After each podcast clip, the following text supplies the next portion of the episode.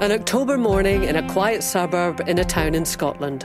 A man is walking his dog when suddenly shots are fired from a car. The man falls to the ground and the car speeds off.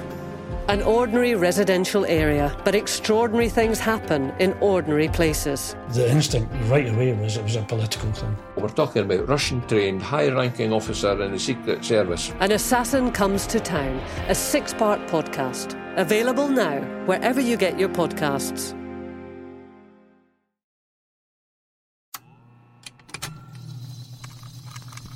Contained herein are the heresies of Radolf Buntwine, erstwhile monk turned traveling medical investigator. Join me as I study the secrets of the divine plagues and uncover the blasphemous truth that ours is not a loving God, and we are not its favored children. The heresies of Redolf Buntwine, wherever podcasts are available.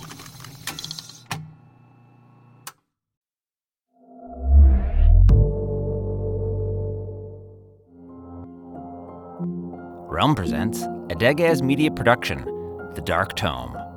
Season 1, Episode 8, featuring Trial Day by Tananarive Due.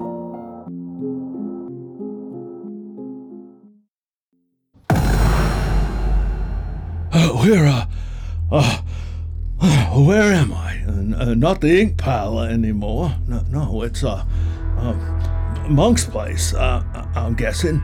All the windows are painted black. There's, um, uh, there he is, laid out on his bed, talking to himself. Give me the blessing of sleep. Keep the voices out of my head. Sweet sleep, take me. Keep the voices out of my head. They're always here, always standing around my bed. Pale faces, gray faces. Most of them are silent.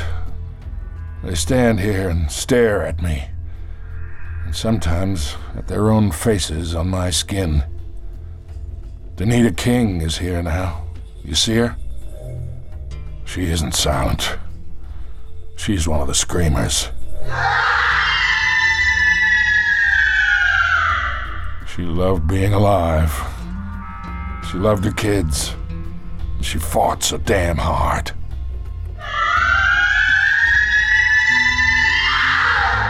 Danita will scream like that every night for as long as I live. That was the price for her revenge. And we'd both been willing to pay it. God damn it. My name is Gerald Addison. Most people call me Monk. Tomorrow, I'll get up, get washed, and maybe I'll spend the day chasing a bail skip. Or maybe a client will find me. I lay here at night and listen to the screams.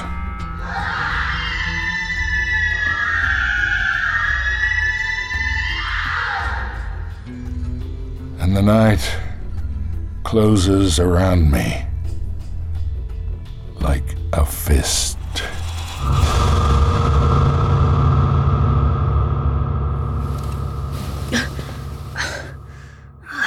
How long have I been asleep? Ow, my head. What day is it? Sunday? Sunday? Wasn't it Saturday? Or Friday? What? My phone's been blowing up. Missed call, mom, mom, mom, mom, nine times? Voicemail? Cassie, where are you? Did you know what you did to Mark? Delete. Cassie, I'm serious. You've been gone now for 12 hours. If you don't- Delete. Cassie, tell me where you are. I'm serious. Mark's gone. I'm scared. I don't want to call the police. Delete. Oh, look who's calling.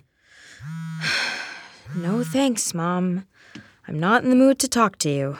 Not now. Maybe never. I had to get up. See what's going on with the... Mr. Gussie? Mr. Gussie! Maybe he's downstairs.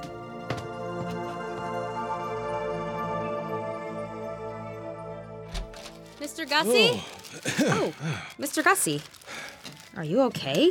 Uh, Just, just Rosie, Cassie. You look like you're gonna throw up. You went into the dark tome on your own again, didn't you? Yeah, that's right. I met a hell of a fella, too. Hero type. Anti hero. No matter. I'm back now. I've been thinking, uh, I think we need a break. A break? Uh, from the dark tome. What do you mean? Well, it was fun before. Scary, maybe, but I was learning things. I was getting away from my life. But now I feel like I'm getting too deep. That we might go into a story and not be able to find our way back out. Well, I'd be lying to you if I said that had never happened. Well, see? That's exactly my point. Now, hold on, Cassie. I learned my lesson back then. We got too greedy, we were reckless. The Dark Tome is risky, I'll give you that. But you're also able to control it. Control it? How exactly do you control it? Remember, we were asking it questions before, right? Mm, yeah. It can bring up stories that will speak to you, help you figure out the answer to those questions. You getting a call? No one important. Look, Cassie, I know what happened to you was scary. I understand that. But I'm asking, no, I'm pleading, Cassie. I need to find my wife and my kid. If there's any way to find them, it's gonna be with the Dark Tome. I don't really see how that's happening. All we find are demons that try to kill us, angry ghosts or creatures. And you're learning something from all of them, aren't you? You're getting powers. And once those powers are strong enough, you can call out to the book again, and maybe you'll hear my wife and my boy. You see what I'm saying? Like I did with Nick and his dad? I'll be able to bring us to wherever they are now? That's my thought. To be honest, I don't know for sure. I just know that if we stop trying, then I'll lose hope, and without hope, I. I. Fine, fine, Mr. Gussie. We'll keep looking. Thank you. Thank you, Cassie. It's just. What's the next lesson we're gonna learn? I don't know. It's your turn now. I. I want to see the other side of magic.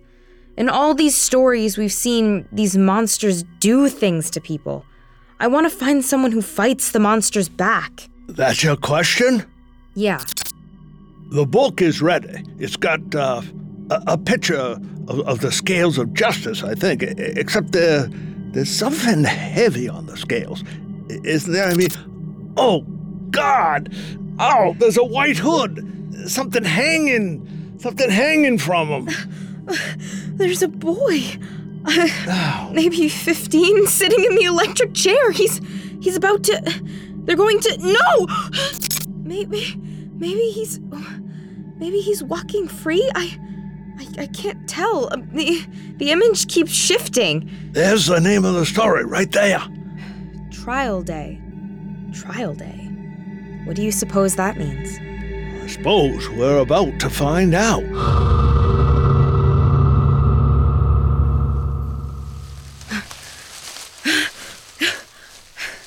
Where where where are we now?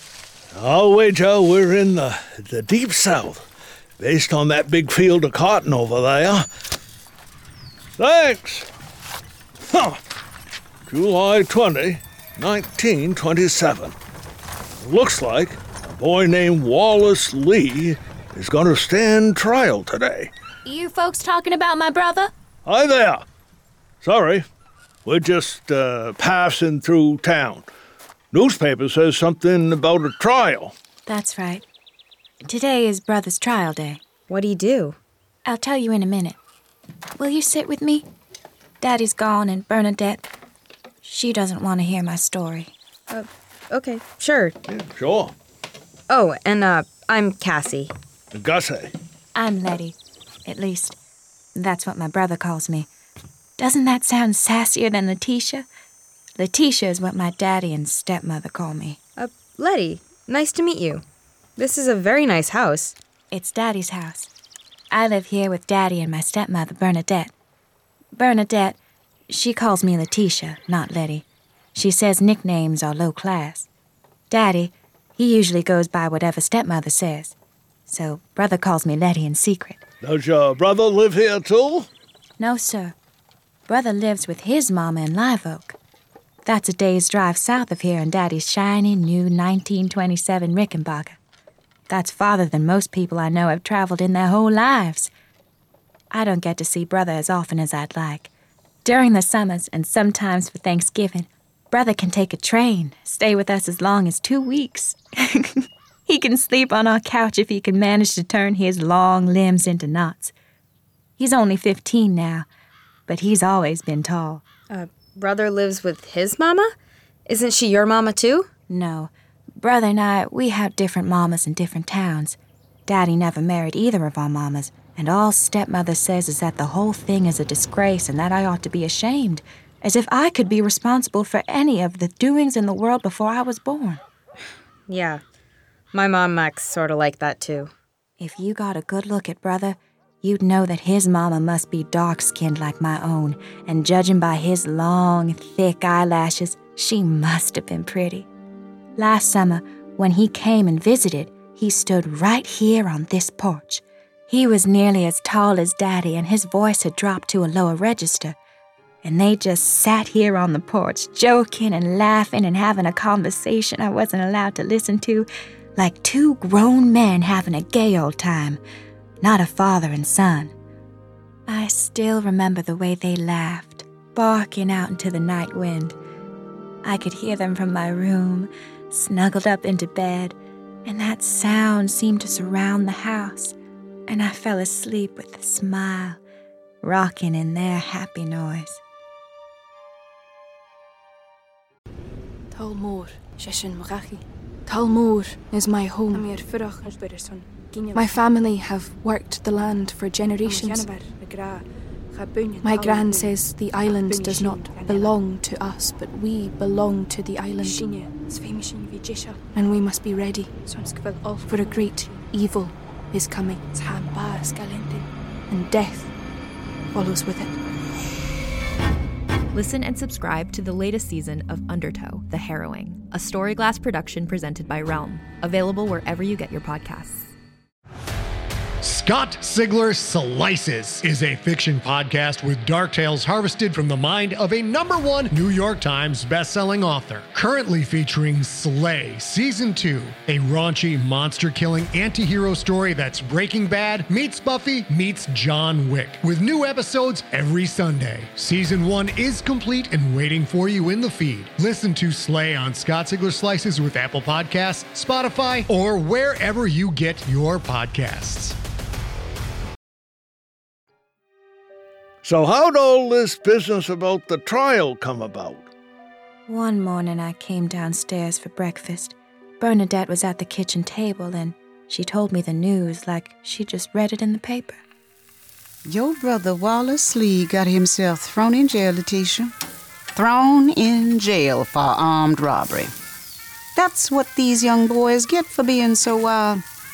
They'll probably give that foolish boy the chair, robbing a white man like that.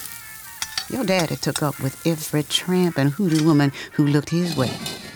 So what else can he expect? What are you looking at me like that for? Go and eat your breakfast. I was too scared for Brother to be angry about Bernadette's insults. The chair is the electric chair at Raiford State Prison, where colored men are sent to grow old or to die if they ever take the seat on the chair. I'd never imagined I could know someone who got sent there. Those were the hard luck stories from people with hard luck lives. But my daddy, he's Richard Reeves. He has his own grocery store and a cotton farm. He owns this house, a house with two stories and three bedrooms on a 30 acre piece of land that had once been owned by slaveholders. Daddy and Cecil Johnson, who owns the colored mortuary, they're the two most envied men in the county. And Daddy's most envied because Bernadette is so much more light skinned than Mr. Johnson's wife. When Daddy installed the new upstairs bathroom, all our neighbors flocked to the house because they were still using outhouses and they wanted to see with their own eyes how a colored man right here on Percival Street had a working toilet and bathtub upstairs in his house, in addition to the one downstairs. Good for your daddy. That's right. My daddy, he didn't have hard luck, so brother couldn't be sent to Raiford. At least, that's how I saw it. Daddy came to my bedroom that night, tried to comfort me. The thing about your brother, that's just a misunderstanding. And it's being worked out. I'm sure Wallace Lee's home by now. You promise? Promise. Daddy didn't look me in the eyes when he said it, and I got a great, heavy feeling in my belly when I realized my daddy was lying to me. I'd never thought of Daddy as the kind of man who would lie to a stranger, much less to me. That's when everything in my world began to feel all wrong. It started with hearing about Brother's arrest. Hearing the lie in Daddy's voice had been the next. But the hardest, the worst wrong thing was yet to come. I knew it. You knew it? I know many things, mostly things I wished I didn't. My teacher calls me unusually perceptive, but Bernadette, she accuses me of mischief and lies. When she looks at me, all she sees is wickedness. No, that can't be. Is so. Despite my efforts to behave as well as I can at all times, stepmother, she considers me the very living image of everything wrong in her life. I've known this since I was five, the first time Daddy brought me to live with him because Mama was too poor. Bernadette hated me right away, at first glance. I didn't know why, not then, but the hatred had been as plain as the moon in the sky. It came to me later. Bernadette hated me because I was proof that Daddy had known other women before her, and because she hated mothering a strange woman's daughter when she could not have children herself. But knowing why hadn't made me feel any more welcome in this house. I only ever felt welcome when Daddy came home at night, when Bernadette locked most of her hatred for me away and concentrated on finding things to dislike about Daddy. I was afraid to enjoy anything about Daddy's beautiful house because none of it was really mine. I could be sent away at any time, and I would hardly ever see Daddy if that happened, like it was before. When I came home with powders for Mama to slip into Bernadette's bathwater, I only did it because I wanted her to stop hating me so much. She tells you she hates you? Oh, she would never say these things aloud, not like an evil stepmother in a fairy tale. But she doesn't have to. Words are only part of what some people are, usually the least important part. I can see right through people, as if they were standing before me naked. I can see right into people's hearts. You ever see things you wished you hadn't? All the time. When I go to church, people avoid me. People who steal from their bosses, people who are mean to their children, people who are courting someone other than their husband or wife. They're afraid I might tell on them.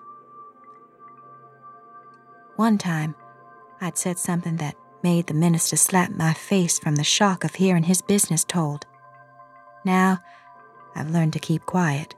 Yeah, I could see why. Uh huh.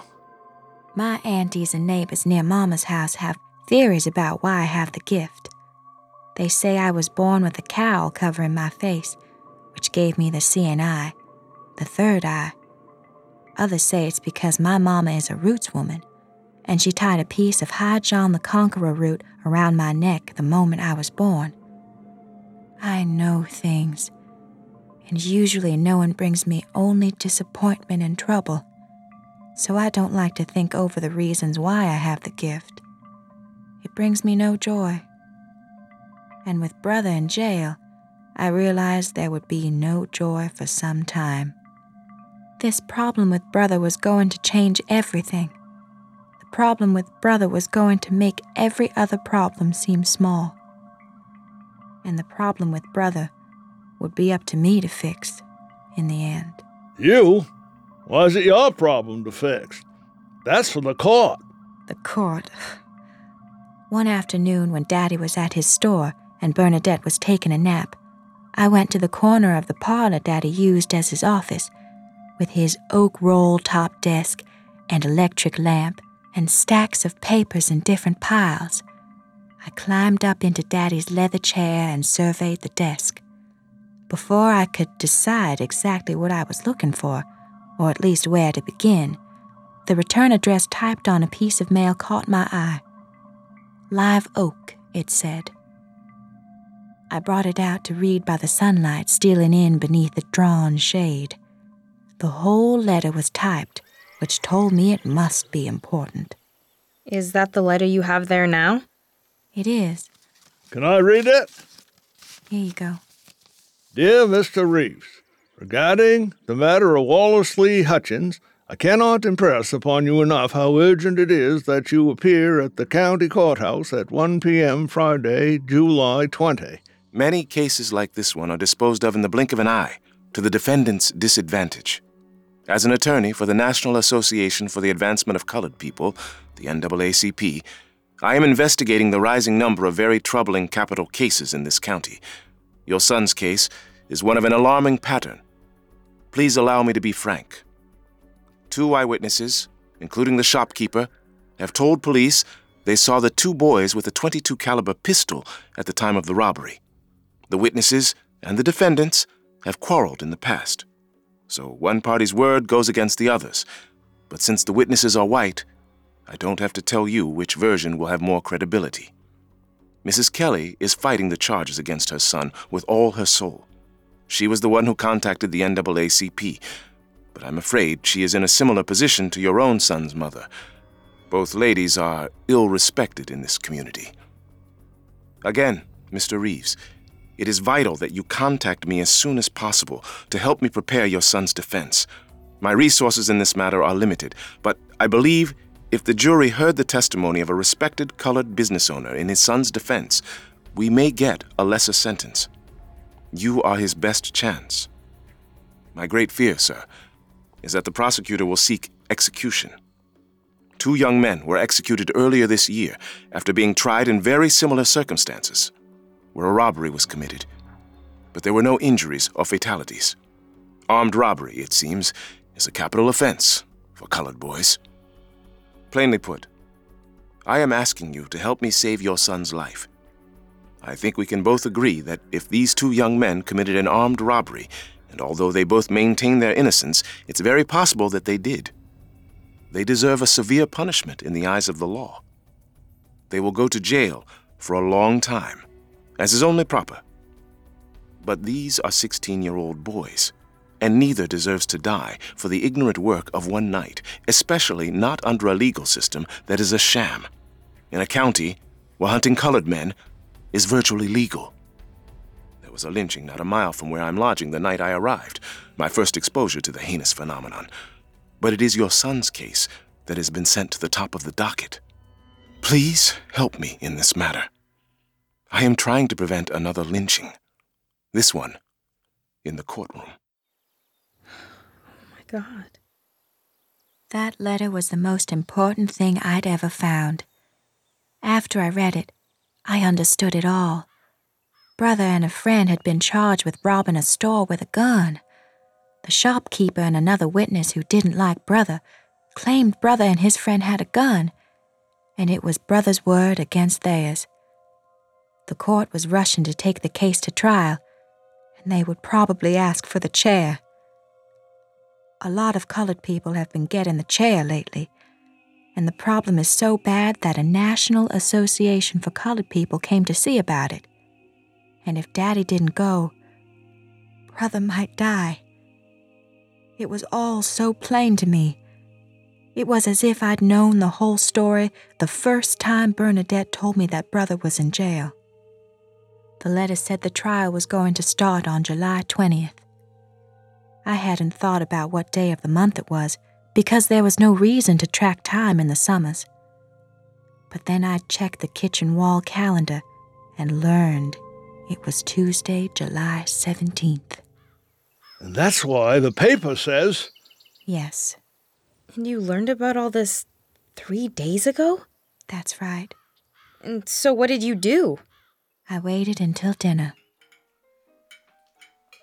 You're going, aren't you, Daddy? Going where? What are you talking about? She ain't talking about nothing. Aren't you going to Brother's trial? Letitia. Richard. Washington Reeves. Now come on, Bernadette. Don't start up again. We're sitting to a pleasant meal. We settled that, Richard. You promised. Yes, we settled it. Of course we did. Pay Letitia no mind. But you are going, aren't you, Daddy? If you don't, Brother could die. Lord Jesus, help me. That's enough, Letitia. You come on with me right now. No, Daddy. Daddy, no, I just asked. Now!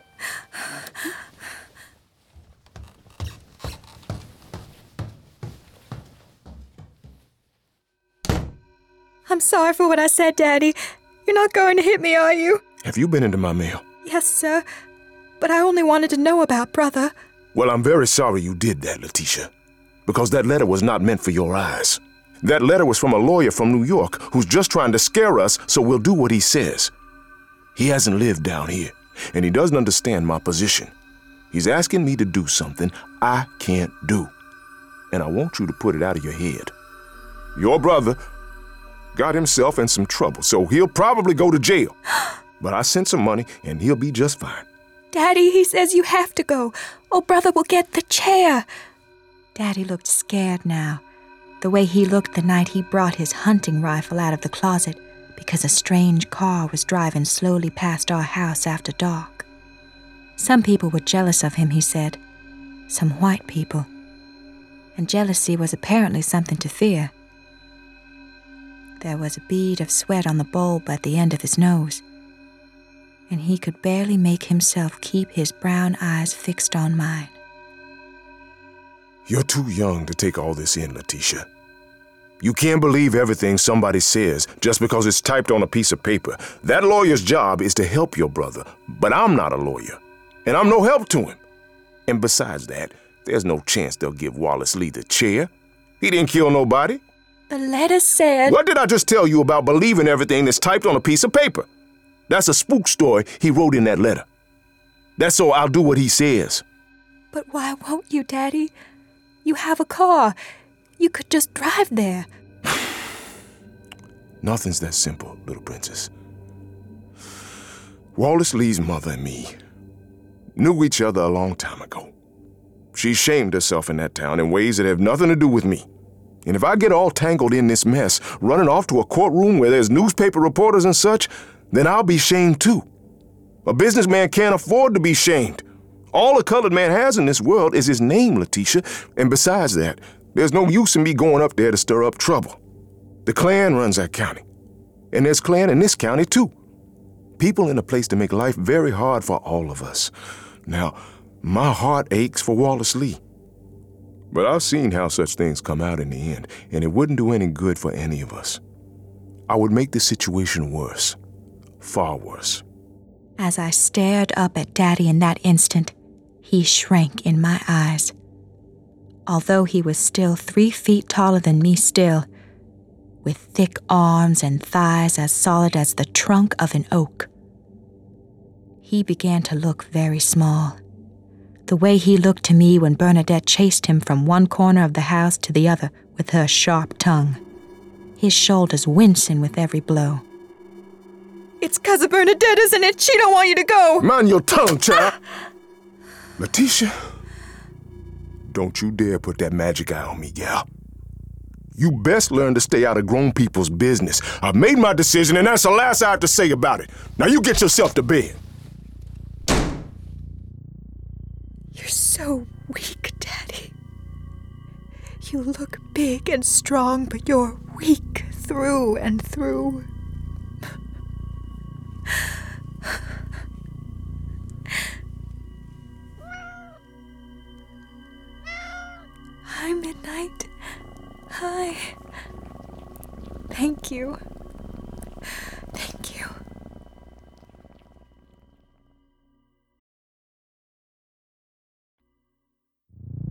Hit you?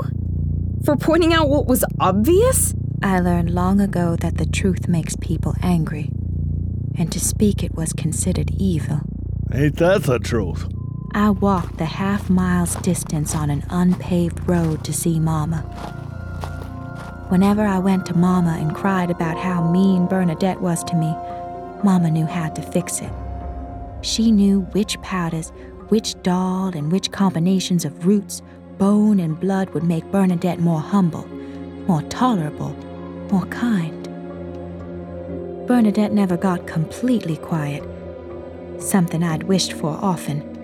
But after a good ritual or two, I noticed I had two or three weeks in a row when Bernadette did not say a single unkind thing to me. That was all the proof I needed that Mama's magic worked. Letty, what troubles you? Brother, Mama. He get himself into some trouble? Yes, and Daddy won't help. Tell me the story, dear. I told her everything that had happened, starting with the morning Bernadette told me the news, all about the letter, about what happened at dinner. When I finished, Mama clucked her tongue and sighed. Oh, that man, that man. Well, don't nothing change. Always too scared of what people think. I think it's because of Bernadette. Well, shoot, we know that. What ain't the fault of that devil woman? Do a spell, Mama. Make it so Bernadette will say Daddy can go save brother. Make her go out ahead or get her real sick or. No, we ain't gonna kill her. I see you thinking it. I remember that time we made her little doll. You twisted the leg and Bernadette fell off a horse next day. we can't do no more, Letitia. We hexed that woman five, six times.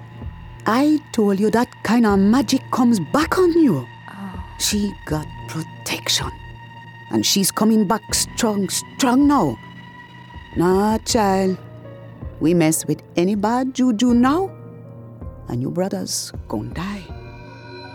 Brothers gone die. Those three words turned my blood cold. The spirits is playing tricks. Somebody got a curse on that house, and we got to do a higher ceremony. Oh. I think it's got to be you, because your blood kin to your brother. You need a sacrifice ritual, Letty. You seen me bleed chickens, and that's what you got to do. But if you want the message to get across, don't use a chicken. That might not get what you want quick enough. Use your black cat. My cat? Midnight? Letty, I know you love that cat. But you'll make the spirits listen if you bleed something you love. You see how I keep my bleeding chickens apart from my stewing chickens? I treat them special. And I had to do this too when I was your age.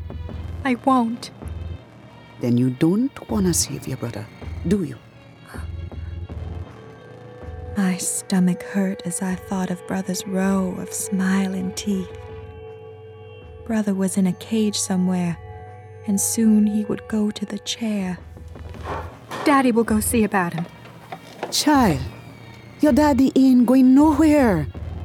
I know your daddy. I know him. If he was gonna go, he'd have gone from the start. He would have been there and back. Nothing can keep that man from something he wanna do. And nothing can change his mind, neither. Bernadette's got him stuck being wrong headed to let his own boy die. There's ways for women to get a hold of men until they can't fight, and that's how Bernadette's got him. And she was too strong for me, child. Else, you and me both would be living in your daddy's fine house, wouldn't we? No. Bernadette, she can't be more powerful than you, Mama. This is one of them times you got a choice, Letty. You can do what you want and hope things don't turn out wrong. Or you can do what you know will make things right.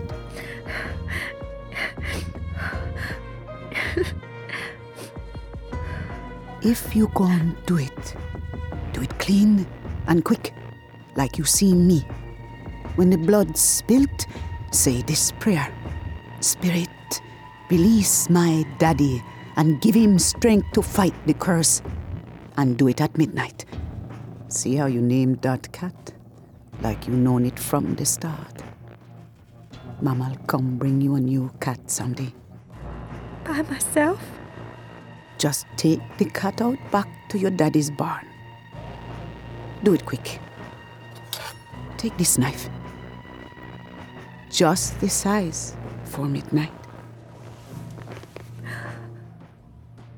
Letty, go and thank your mama. Thank you, Mama.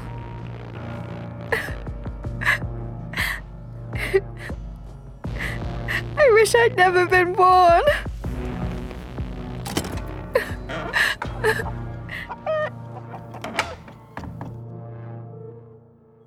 I don't remember my walk home. I don't remember what happened the rest of the day. You took the knife? Mama had rolled it up in a handkerchief, and I held it against me. It seemed to burn. I told Bernadette I didn't feel well. That was true. And I sat on my bed, stroking Midnight's velvet soft fur, rubbing my chin against the top of his head while his purrs seemed to fill my ears. As much as I hated to believe Mama's words, I knew their truth. Daddy had made up his mind, and he would not go see about Brother on his own. And Brother most certainly would die without Daddy's help. If there was a curse on my house, like Mama had said, then the curse on the town where Brother was in jail was a hundred times bigger. A hundred times stronger. It was a curse that had touched many families already.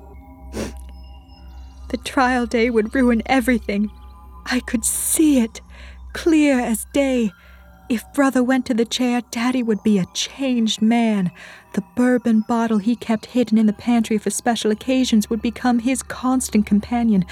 Bernadette, full of her own guilt, would be more hateful than ever, and I would grow to despise them both.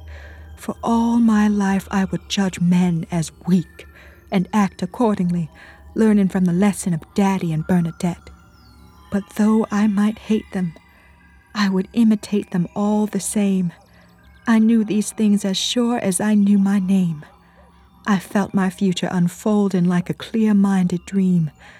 It was so imminent, poised with terrible ease, that I marveled that Daddy and Bernadette couldn't see it too. But they couldn't. If they could, Daddy would have left for the trial by now. Oh, midnight. In Sunday school, I studied Judas Iscariot, the betrayer, and the thought made me cry harder. Midnight wasn't the same as Jesus, of course, but he trusted me. For the past year since Daddy said I could keep the cat who planted himself on our doorstep, I had taken care of Midnight, and he had taken care of me. How could I kill a creature that loved me? But then I remembered Abraham and Isaac from the Old Testament. God told Abraham to sacrifice his son, but in the end it was only a test. Just like Abraham, I only had to show my willingness to do what Mama said, and God would provide another way to save Brother. Or maybe this was the only way, and Midnight was going to make a sacrifice like Jesus had to save another soul. By sunset, I'd made up my mind. I have to do it, Midnight. Maybe God will save you. But even if He doesn't, you can save Brother. I know you can. What's that? You're saying yes? You are, aren't you? You understand it all. And it's perfectly fine with you. Thank you, Midnight. I went into Daddy's room and got his gold pocket watch so I could make sure I could do what I needed to, just as soon as the tall hand and the short hand pointed to 12. Then I got a dish of milk and laid it out in the barn for midnight and brought him out. He was happy to be in the barn at first. I enjoyed watching him drink, almost laughing at the slurping sound he made and the sloppy droplets of milk dotting his whiskers. Midnight was two parts cat and one part hog, Daddy always said. The thought made me smile through my tears. And with that thought, I felt my resolve melting. I wanted nothing more than to scoop Midnight into my arms and run back to bed before I got caught outside the house. Then I remembered that wonderful sound of Daddy and Brother laughing on the porch, how that sound had lulled me to sleep. you didn't. I remembered how Brother called me Letty, how he hugged me and said he loved me every time he came to stay, never tugging on my hair or teasing me the way my friends' older brothers did. I looked at the watch. Only two minutes until midnight. How had the time gone so fast?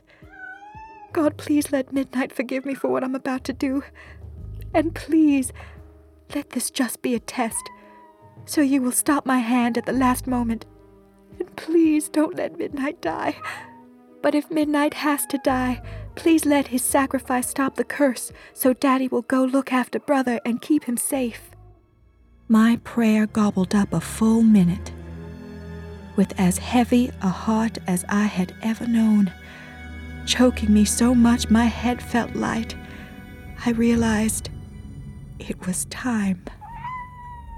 I unrolled the handkerchief and took out the tiny, shiny knife Mama had given me. I tried it on my finger. It was razor sharp. It was time to hold Midnight tight and feed his blood to the spirits. Midnight, you're not going to like this. I need to pick you up and hold you still. I thought about the task, not about Midnight himself, or else with all his thrashing and complaining, I might feel sorry and forget what was at stake. Daddy was weak, so I needed to be strong, and that was that. Midnight fought me, wriggling like mad to get loose. He freed his front paw and slashed me, and that made me mad. And the anger helped. I clamped my knees around him and hooked one arm around his middle, tight. My palm was slick with sweat, but I kept a firm grip on the knife and raised it to Midnight's throat. Mama always wanted to use the throat. I wanted to close my eyes, but couldn't. I poked and then slashed with the knife, quickly. And even though the cut wasn't nearly deep enough, I was amazed to see the ribbon of blood seep through Midnight's fur, right above his tiny collarbone. I watched, fascinated, as two fat crimson drops of blood fell to the dusty barn floor at my feet. I kept my grip around the cat and was about to let go when I realized I had almost forgotten to say the prayer. Spirit, please help lift the curse and make my daddy strong so he will go see about brother. What in the great red hell are you doing? I thought it might be God's voice at first, before I realized it was only Daddy. He was standing in the doorway of the barn, wearing only his trousers. His chest was heaving up and down.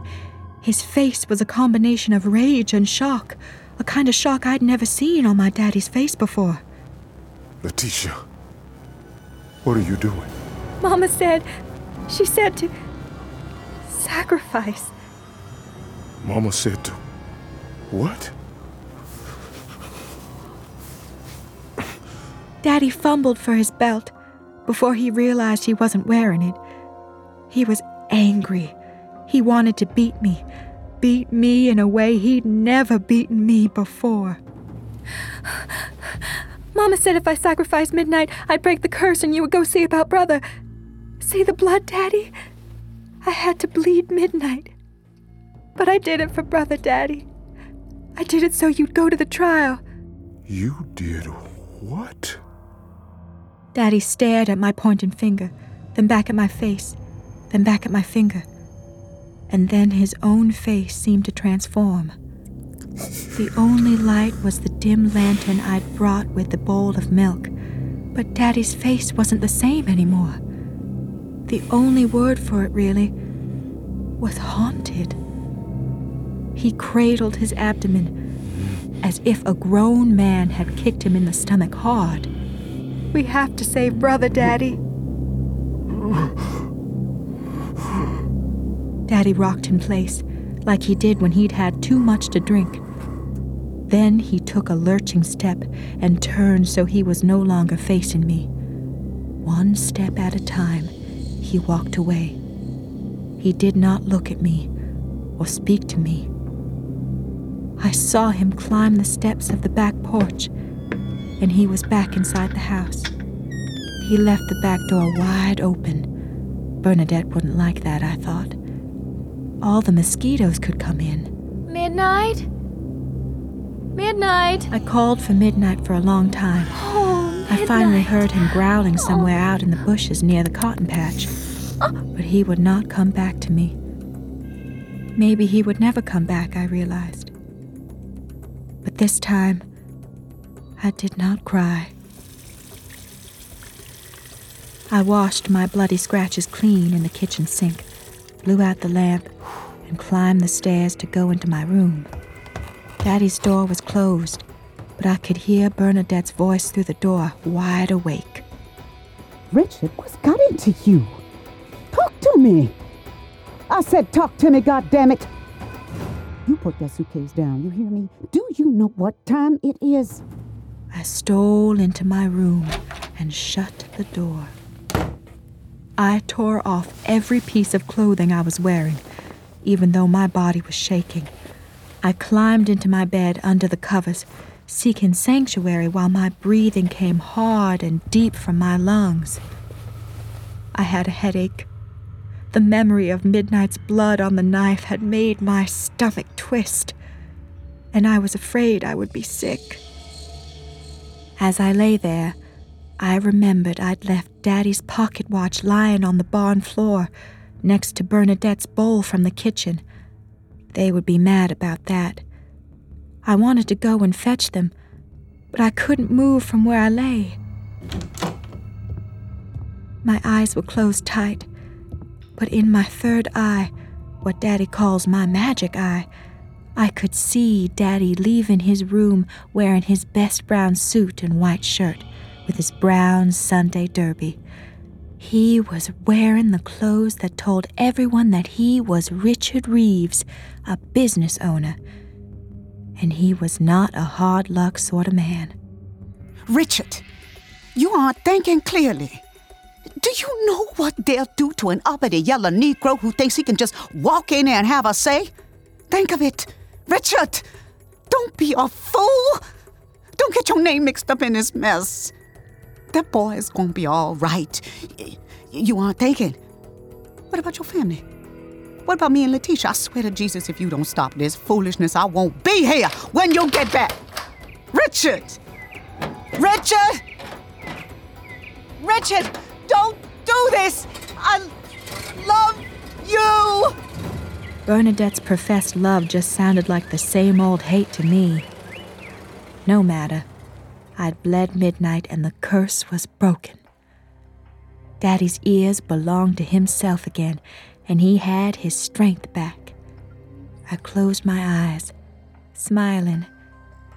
The sound of that purring engine as it drove away was as sweet as the memory of Daddy's laughter with Brother on the porch that night. You didn't. As sweet as Christmas morning and as gentle as the stinging of Mama's loving hands when she pulled my hair into tight plaits between her knees, the way only Mama really knew how. And then, my magic eye, it stopped working. Brother's future was blurry. and far away. Not for me to know. All I knew for sure was that Richard Reeves was on his way to the trial in his good suit to try to save brother. And that knowledge would last me as long as I would live. That was last night? That's right. Daddy's off to defend brother. It's trial day. Letitia? Who you talking to? That must be your stepmother, Bernadette. She's still here, but her words don't work on me anymore. Thanks, Letty, for telling us your story. Yes, and, uh, and good luck at the trial. I hope brother goes free. You best be going now. I still got some prayers to say. My magic eye is not working, but God still listens to prayers, don't he? Yes, Letty. I'm sure he does.